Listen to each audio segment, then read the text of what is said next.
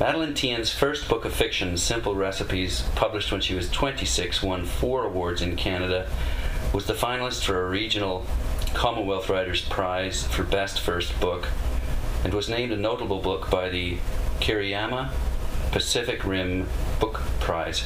Her debut novel, Certainty, is scheduled for publication in the US and the UK and in countries around the world. Originally from Vancouver, Madeleine Thien currently lives in Quebec City with her husband Willem. Welcome to the Biblio File. Thank you very much. The Biblio File is on the radio, which is, to quote one of your characters, the medium of imagination. And that's because the listener has to fill in the gaps. Yes, uh, that's a phrase that I think has been bandied around a lot by uh, older radio producers, but it, it, was a form for experimentation with sound and with what could be done with space and recording space and sound. I love the medium of radio, and I have always felt like if I could choose another career, it would be radio, which is why I really got a kick out of being able to write about it as if I had. because Gail was a radio yes, a producer, producer. Doc? Yes, yes, okay. In your book. Yes, and she certainty stops being a producer and, and becomes a radio feature maker. Well, I've come to this relatively late in life, mm-hmm. midlife at least, and I can tell you it's my favorite medium, just because it relies, as you've said. Mm-hmm. On the participation of the listener to an extent that other mediums yes. uh, don't. They sort of fill in the blanks. It's a bit like what Bertrand Russell said once about uh, making sure that your kids experience boredom. Because if you did that, then they would develop their imaginations. That's right. You go to Disney, there's no room for that. Yes, in in some ways, when just when you were describing it, it reminded me actually of books. In some ways, you could say that as mediums, they're very similar because there are certain uh, concrete things that are made available, but you have to you have to engage in that world in order to. Uh, take part in the experience. As I mentioned, I haven't been able to read your entire novel or anywhere near as much of it as I will, just based on what I have read. Um, I'd like to look at some of the, the text, as I said before, Sure. closely and, um, and talk about it. Your very first phrase in what was to have been the future just puts one in a lovely sort of confused future, past, present quandary. Just in those first seven or eight words. Yes, I, you know, I, it just came that sentence. And I I had been working on another part of the book, was a, which was, I'd been playing with the idea that of um, of the future. Well, how should I put it? I guess it was the idea that our ideas for the future are also kind of memory in the way that we we plan for them, we visualize them, we we work towards them. It it, it almost returns to us as a memory of something imagined. You know, something not quite experienced, but something to be and i think because it time the movement of time Mm. memory th- those are those are all very important parts of the book so it felt like the right opening line I think, in my experience, one of the best things you can do is just eliminate time from your life. If you can do that, that that's a pretty good trick. yes if you can do that I, I, I was thinking i'd like to eliminate wanting to be certain about anything from my life and uh, i think it's almost the same kind of thing Yeah. yeah Leonardo da Vinci had something to say about certainty that I want to quote to you. And I get it from one of these best selling, but it's actually much better than it sounds. Yes. The book's called How to Think Like Leonardo da Vinci Seven Steps to Genius Every Day. I recommend it by Michael Gelb. wow First of all, Gelb quotes arts critic E.H. Gombrich is saying about the Mona Lisa Everyone who has ever tried to draw or scribble a face knows that what we call its expression rests mainly in two features the corners of the mouth and the corners of the eyes. Now, it is precisely these parts which Leonardo has left deliberately indistinct by letting them merge into a soft shadow. That is why we are never quite certain in what mood Mona Lisa is really looking at us. And I just want to f- skip to this Mona Lisa's true identity, regardless of Mona Lisa's true identity. Perhaps the Mona Lisa is Leonardo's soul portrait. Regardless of Mona Lisa's true identity, she illuminates the essential place of paradox in Da Vinci's world view. In the past, a high tolerance for uncertainty was a quality to be found only in great geniuses like Leonardo. As change accelerates, we now find that ambiguity multiplies and illusions of certainty become more difficult to maintain. The ability to thrive with ambiguity must become part of our everyday lives. Poise in the face of paradox is a key not only to effectiveness, but to sanity in a rapidly changing world. That's pretty much it, isn't it? it it's very reminiscent of the Bertrand Russell, in fact, that idea of uh, to live without certainty yet without being paralyzed by hesitancy that you have to not just live with the ambiguity, but it has to. you have well how, how, would you say it i guess it's not that you want to incorporate it into your life it's just that the ambiguity exists mm. and you exist you don't want it to, to paralyze you yes. i don't think with fear yes yes if you can eliminate that mm-hmm. Mm-hmm.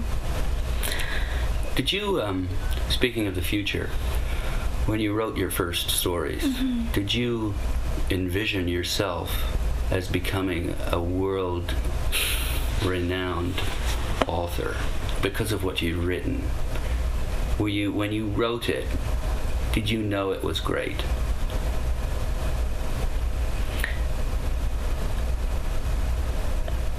I knew that it. I, be- I believed it was good. I didn't believe it was great. I believed that there was a certain kind of book I was looking for during a certain time in my life that I could not find. And uh, I tried to write that book. And because I ha- had an idea of the kind of book that would be, I think the book that I did write, of course, falls short of, of, of what I imagined. No, it has to, otherwise you'll quit writing. Absolutely. Greatness, no, because there's. I think.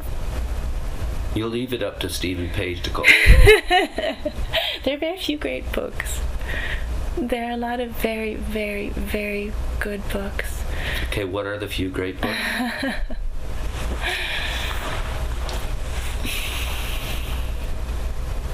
I think the only way that I can answer that is to think about the books that have really floored me, and not in the sense of, of the wow of the the style or or the or the technique, but in in the I have to go back and rethink many things in light of what I've just read. And so novels of ideas. Novels of ideas, but it's very hard for novels to reach that that level because they are doing many things in addition to putting engaging in a discussion about ideas. And in a way that you know I, I was thinking when I first started to think about that question when you just asked it I, I, the first books that came into my my head were, were nonfiction books. Which uh, sorry for interrupting mm-hmm. but this is what strikes me about your novel I read it and it's giving me all sorts of neat information about, and I assume it's factual, about the workings of the brain, for example. Yes. So you're choosing a, a fictional setting to place these fascinating ideas. Yes. Yeah, I think there was a point when I was writing the book when I wondered if if what I really needed to be doing was journalism or writing nonfiction or researching other things because I, I didn't I didn't want to lose touch with the, the present reality. You know, I didn't want to.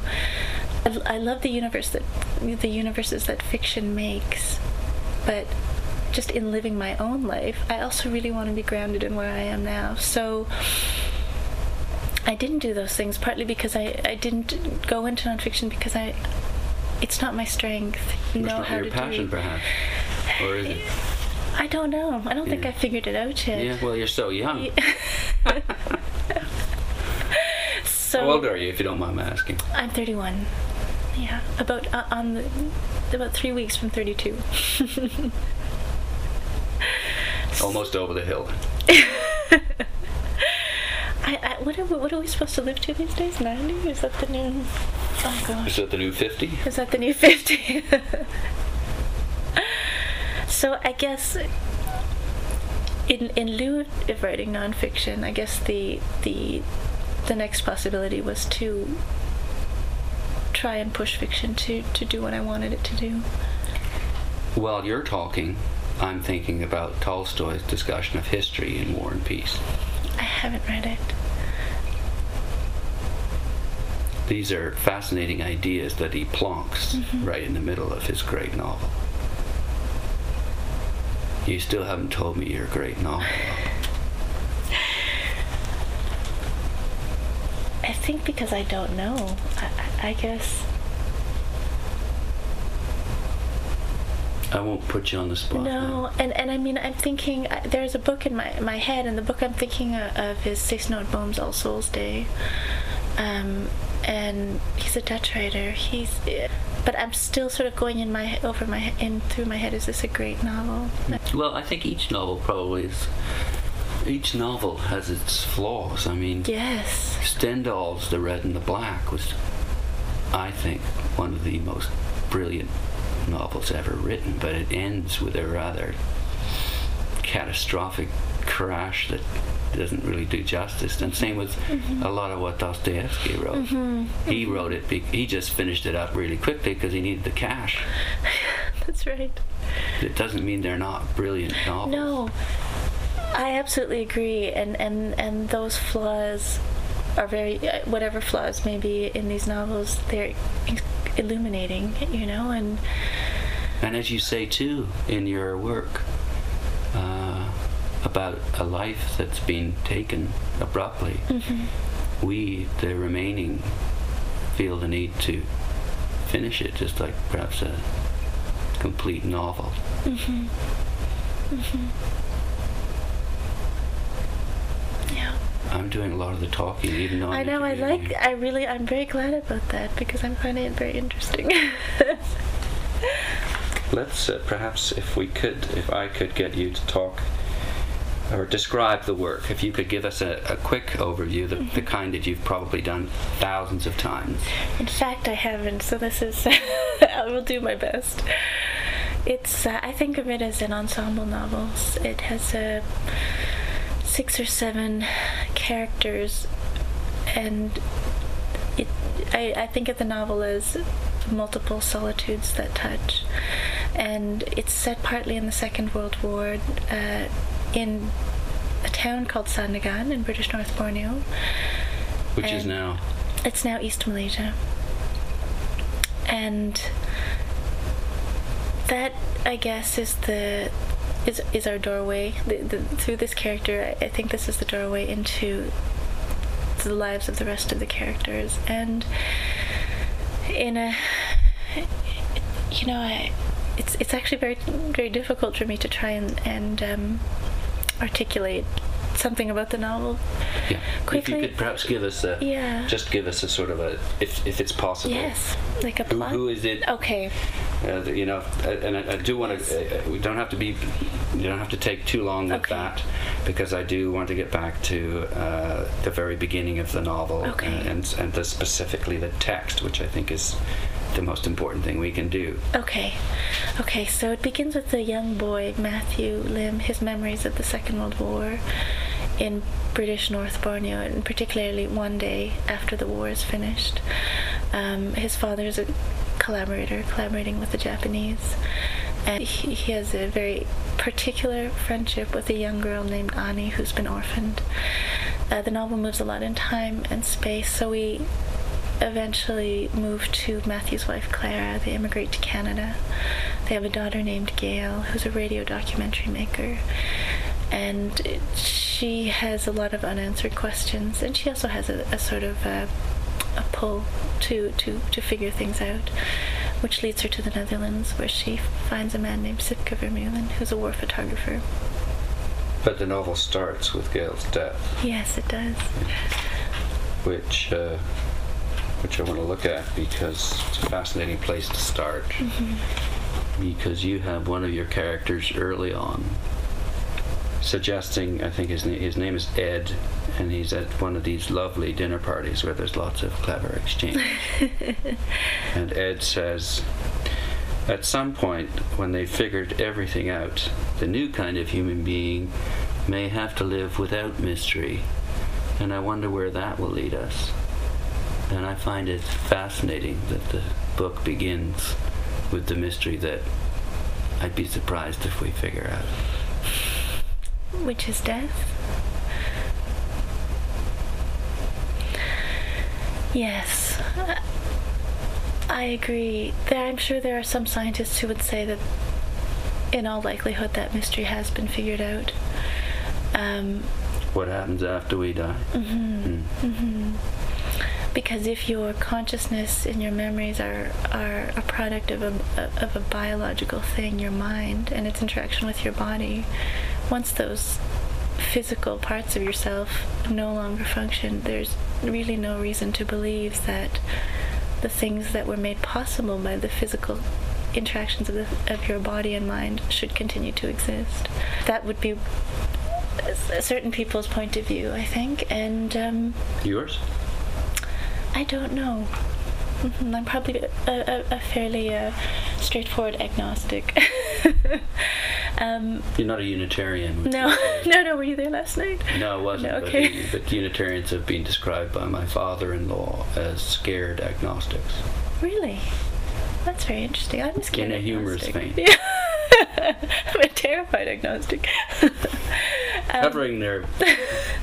They're yes. doing Pascal's. Uh, what do you call it? Wager. Pascal's wager, which is hey, we don't know, so I I just better cover yes, my bases. Yes, exactly, exactly. So you're terrified. Yeah, I'd say so. I'd say so. So you believe something could happen after death that's terrifying. Yes. Yes, that's right. Yeah, I was just thinking that idea of, of living without mystery.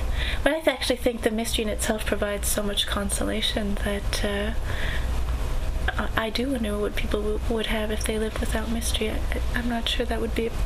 Well, I don't know. It wouldn't be anything motivating us. There's a beautiful passage in uh, Virginia Woolf's uh, To the Lighthouse. Yes, To the Lighthouse. About uh, one of the characters is a scientist too. Mm he knows he's he only gets sort of if if it's a question of working your way through the alphabet, he's come to the realization that he's he's only going to make it to G or H. yeah. And it's not not too pleasant for him. Yeah, that's right. That's a good way of saying it. You're Asian, mm-hmm. Canadian. Yes. You have a beautiful voice with such a zen like quality. Thank you. And um, I'm reminded of, uh, as I've read the first part of your book, of that lovely film, and I think it's Korean, mm-hmm. something like spring, winter, summer. Yes, I've seen those, yeah. And you talk about a snowflake in a beautiful way, and I'd like you to read it. And then I've got all sorts of questions about it for you. Okay. But I, I think that that's just part of it, but you may know better than I. And let's just move it. Yeah. Okay. I think that's it actually. He's talking about how the, the snowflake is the perfect example of sensitive dependence on initial conditions. Um, and a character asks him to explain, and he can he says that the shape of a snowflake is the precise record of all the changing weather conditions it has experienced on its way to the ground, things like temperature, humidity, or impurities in the atmosphere, but mostly temperature. And the other character says, so people were right all along. No two are ever the same. Ansel nods, smiling. Each addition to the crystal is dependent on the exact second of its formation and its place in the atmosphere. Even a difference as small as a breath or a nudge will give rise to another shape, another sequence of order and complexity. So that's pretty much it, yeah. It speaks to the unique nature of each snowflake. Mm-hmm, mm-hmm. But I was, uh, I was uh, put in mind of just just as conditions and events that take place at very specific developmental stages Mm-hmm. with each and every one of us in our right. childhood. Um, very specific, you know, like at age one, if certain things don't happen, apparently, or two or three and a half, then if they do happen, that's terrific. Mm-hmm. But if they don't, then they form our character. Mm-hmm. And um, if these are unhealthy, then it takes us a whole lifetime to undo them. Mm-hmm. That's right.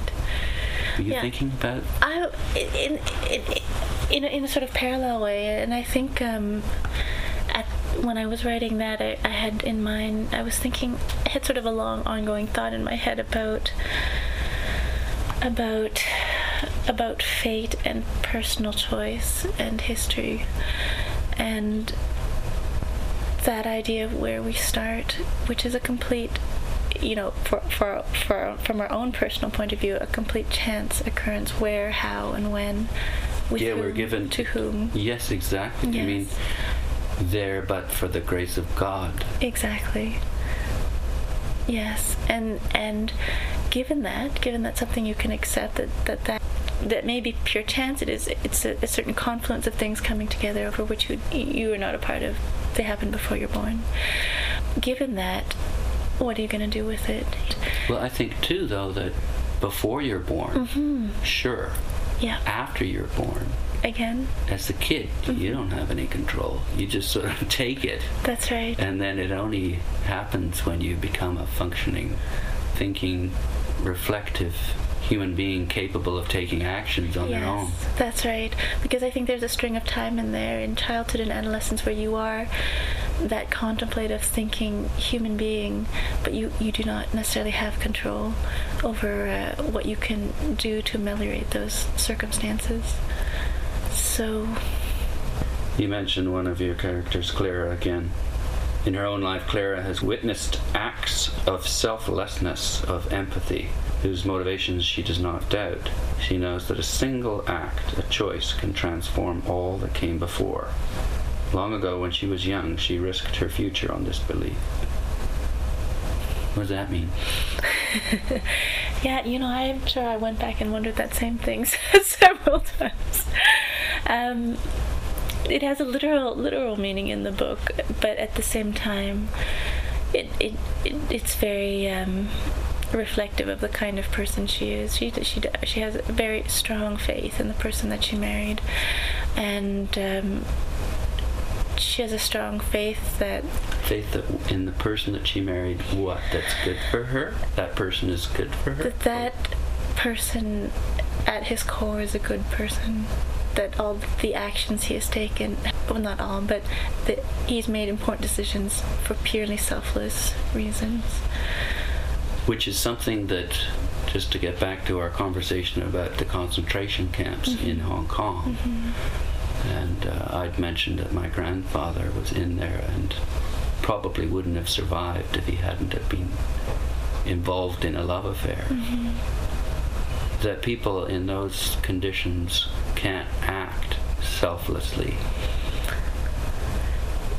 It is very rare for them to be able to do that and they know what they're risking if they choose to act selflessly they may end up risking their own survival but doesn't that you're right, it's rare. Mm-hmm. But there are quite a few examples of people who have put the lives of others ahead of their own. Yes, I absolutely. That sort of strand in the novel about, and it does it, it doesn't really go anywhere in the novel, but it was something I was thinking about a lot. Was altruism and empathy, and where it comes from. I mean, I think that people like Richard Dawkins have. I think there's even a quote from Dawkins in there about uh, we'll ha- we have to teach goodness and generosity because that I don't I can't quite remember how he phrases it. Do you know where it is? Yeah.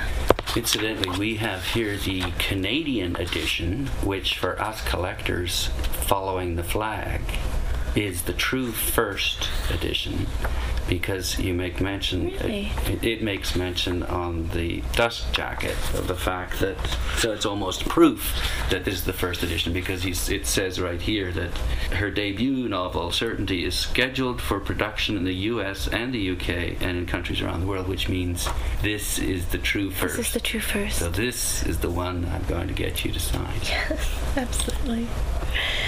Okay, here's the Richard Dawkins quote. He says, Let us try to teach generosity and altruism because we are born selfish.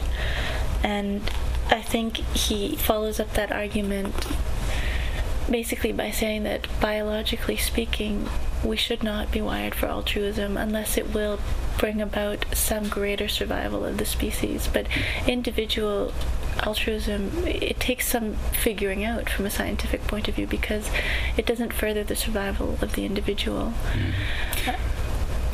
My grandfather, who lived through the experience, mm-hmm. talked quite frequently of enlightened self interest.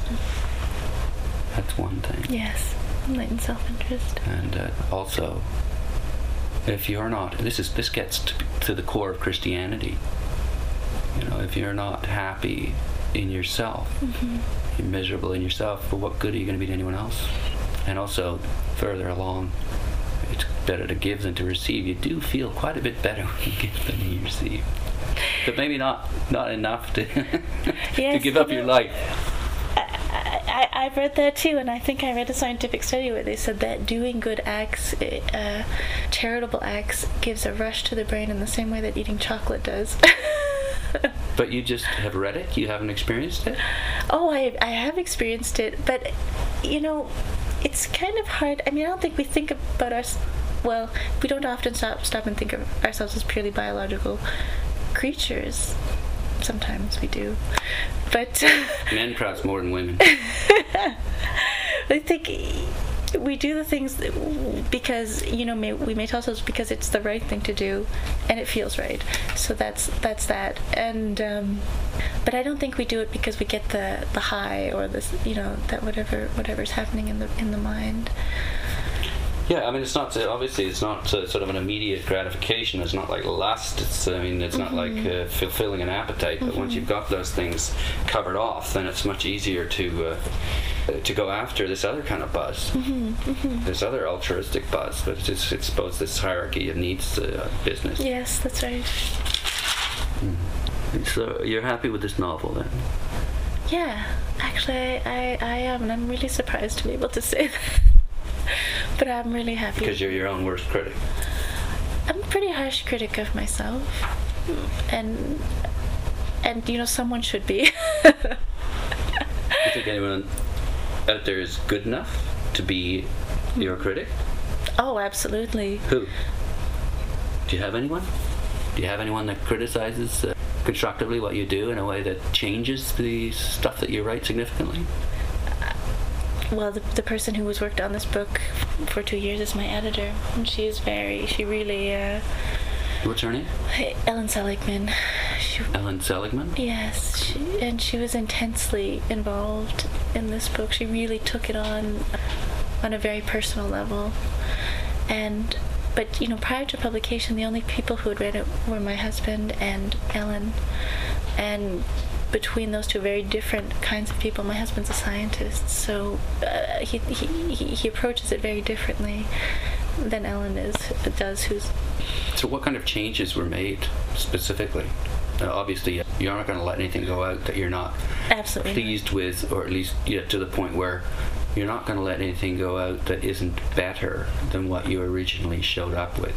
Yes. Any Yes. particular parts of the book that that happened in? The major change that happened was a change in the last couple of chapters. I only realized it in hindsight, but I had written a novel in which I had set set everything up for a particular kind of convergence, and then at the last minute I kind of veered away and went in another direction. Can you be more specific? Yep. In the end, at the end of the book, it's is it okay for me to give away? I probably shouldn't give away. Can I give away the ending? Your call. I know I'm a kind of a father figure here because I'm about 20 years older than you are, but not quite actually. Let's say 15. Mm-hmm.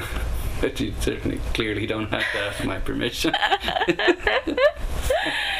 Well, well but I'm flattered. basically, there's Wait a minute, a- maybe I shouldn't be flattered. Because you're treating me like some authority figure, right? I want to be more treated more like a, an equal, well, like that- a, a fellow rebel. Yes.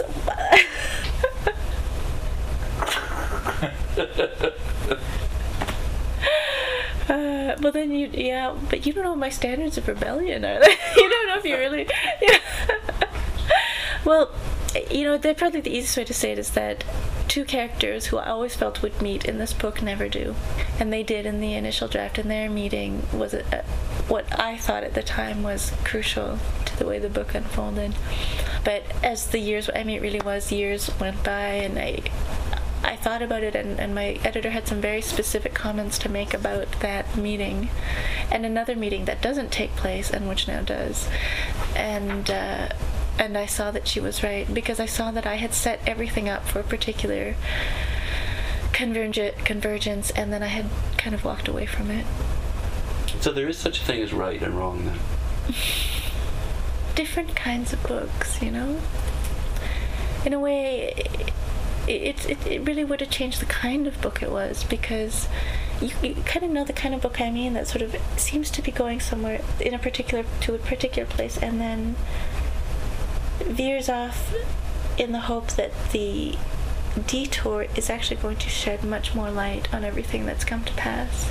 Mm-hmm. And then then there's the kind of novel that simply follows its conclusion it follows its premise through to the very end. Mm-hmm. And in the end that that was the right choice for this book. It, i just i had to follow it through to the end By right, then you mean that it felt right. It wasn't. There's not a right and wrong here. It's just this is. You look back and you say, ah, this is almost. The, this is the way that it was supposed to be created.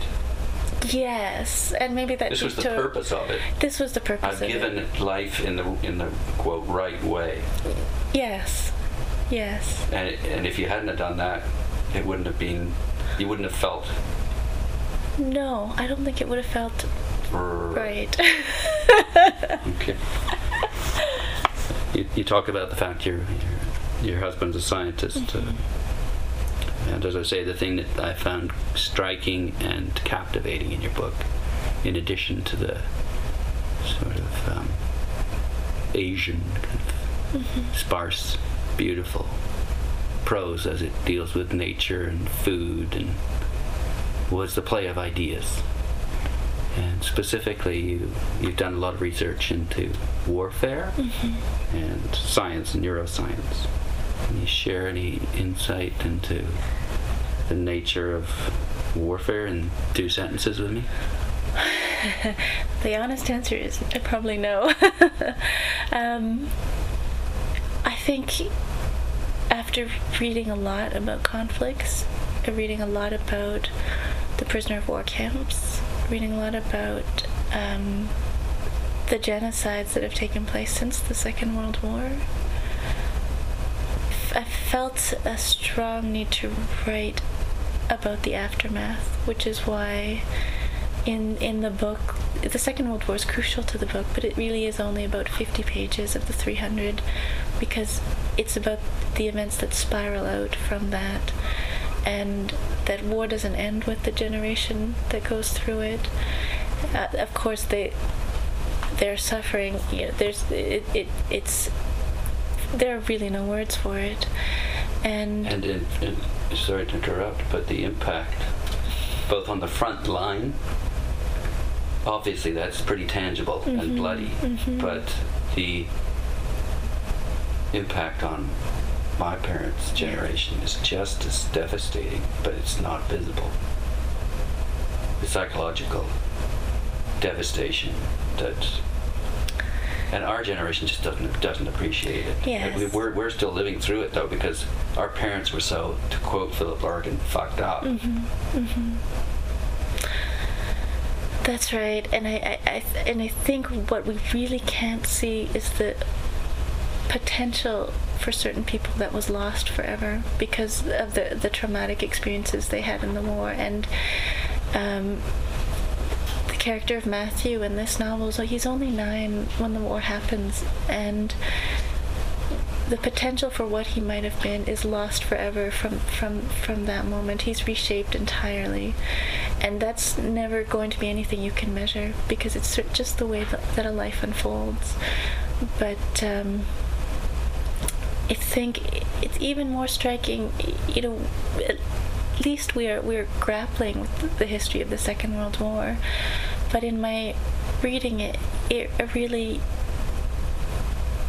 it, it I, I wondered about these ge- these generations coming after um, Pol Pot in Cambodia, the kind of devastation that they, they've had to internalize and live with, um, or the, the Rwandan genocide, and we're dealing with it in different ways now. There's a lot more of the, the these criminal courts and the the um, truth and reconciliation committees, but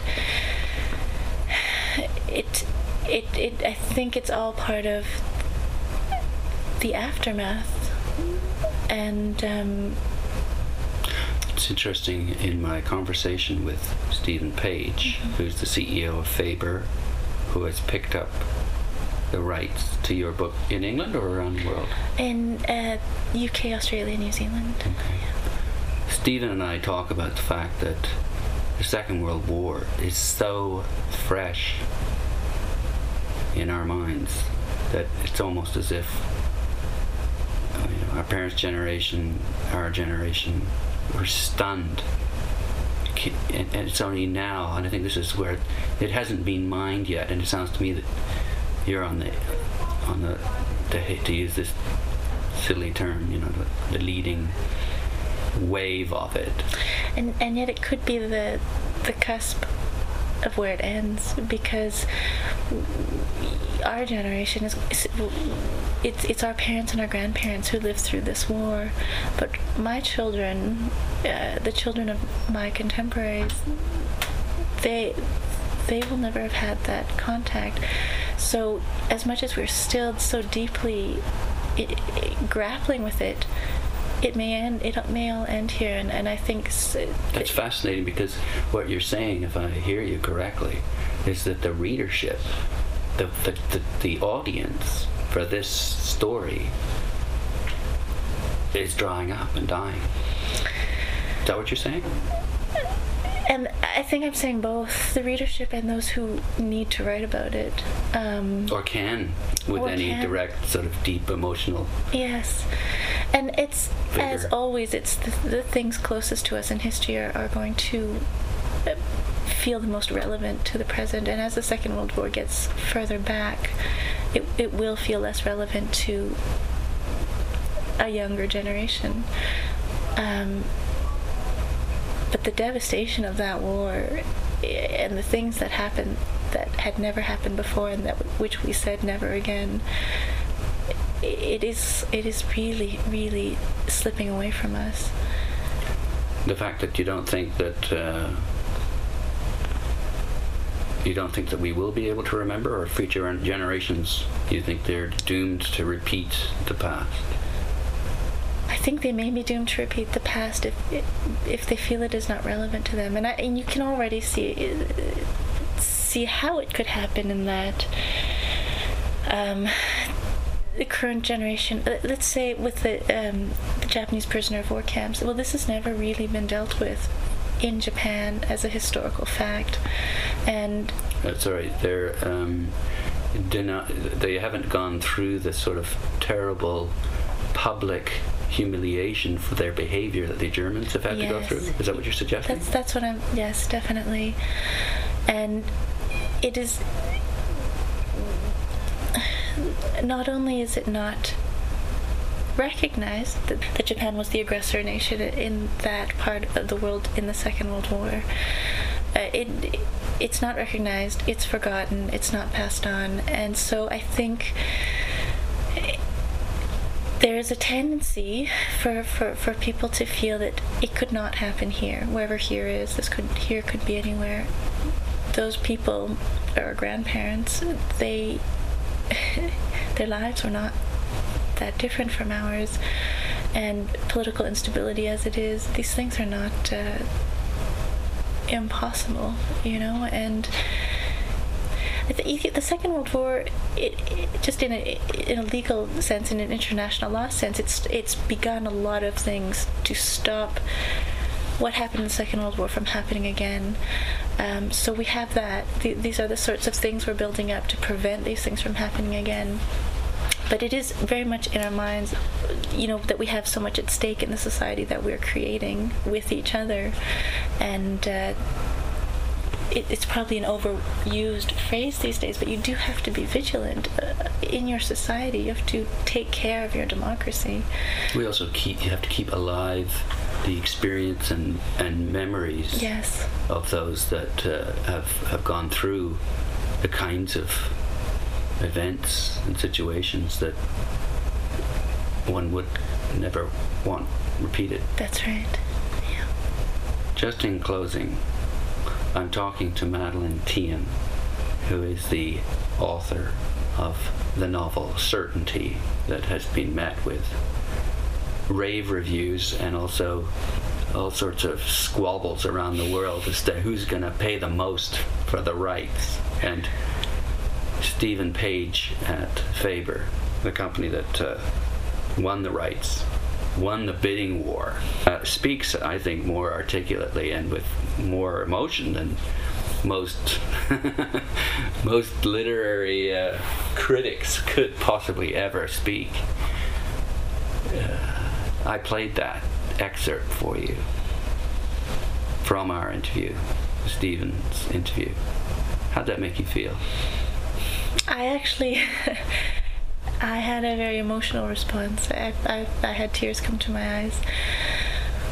You know, in some sense, and I'm stepping outside of me speaking as writer, but as a person, there was so much uh, from my publisher. There was, there was a lot of faith that I could write a book that was what. How, how would I put it? Sorry, from your Canadian publisher? from my Canadian publisher. Okay. They just had faith in this book. They had, and from the beginning, from the very first drafts. this and- is this is sorry. This is uh, Um, and Cullen Stewart. Stewart. Yeah. And Wonderful, deeply rooted, oh yes. very Canadian company. Yes. Yes. As a writer, I, there were things I wanted to accomplish, but as a person, um, it, it sounds foolish and it does sound childish, but I wanted to live up to the, the faith they had put in me, and to hear to he, to know that they're proud to be publishing this book means means a lot to me, and to hear that from Stephen as well that they're they're proud to be publishing this book, and that they too came to it with expectation, and, and that the expectations were met for them. That that means a lot because it, this this book is incredibly important to me because of the different things it draws from my own life and and and the ways in which I imagine them no other book that I write is going to be is, is going to mean the same thing that this this book does to me. just because it puts you on the stage and it's it's vindicated you and it's made uh, those people that have taken risks on your behalf it, it's sort of uh, Yes, and and the the sort of root of it, the man who clamors with the Japanese and is murdered. It's not the story of my grandfather, but it's very very similar to it, and so. It's a story I've been carrying around for a long time, and, and you hesitate with stories like that because when you write it, you want to get it right because you're only going to do it once. you want to get it right and you also want to do justice Yes. to your family That's right. That's right. it's an honor to have met you Thank you very much. I've been speaking with uh, Madeleine Thien, and she's the uh, she's the author of uh, Certainty, published by McClelland and Stewart in Canada and Faber in the rest of the world, English-speaking world. Thanks again.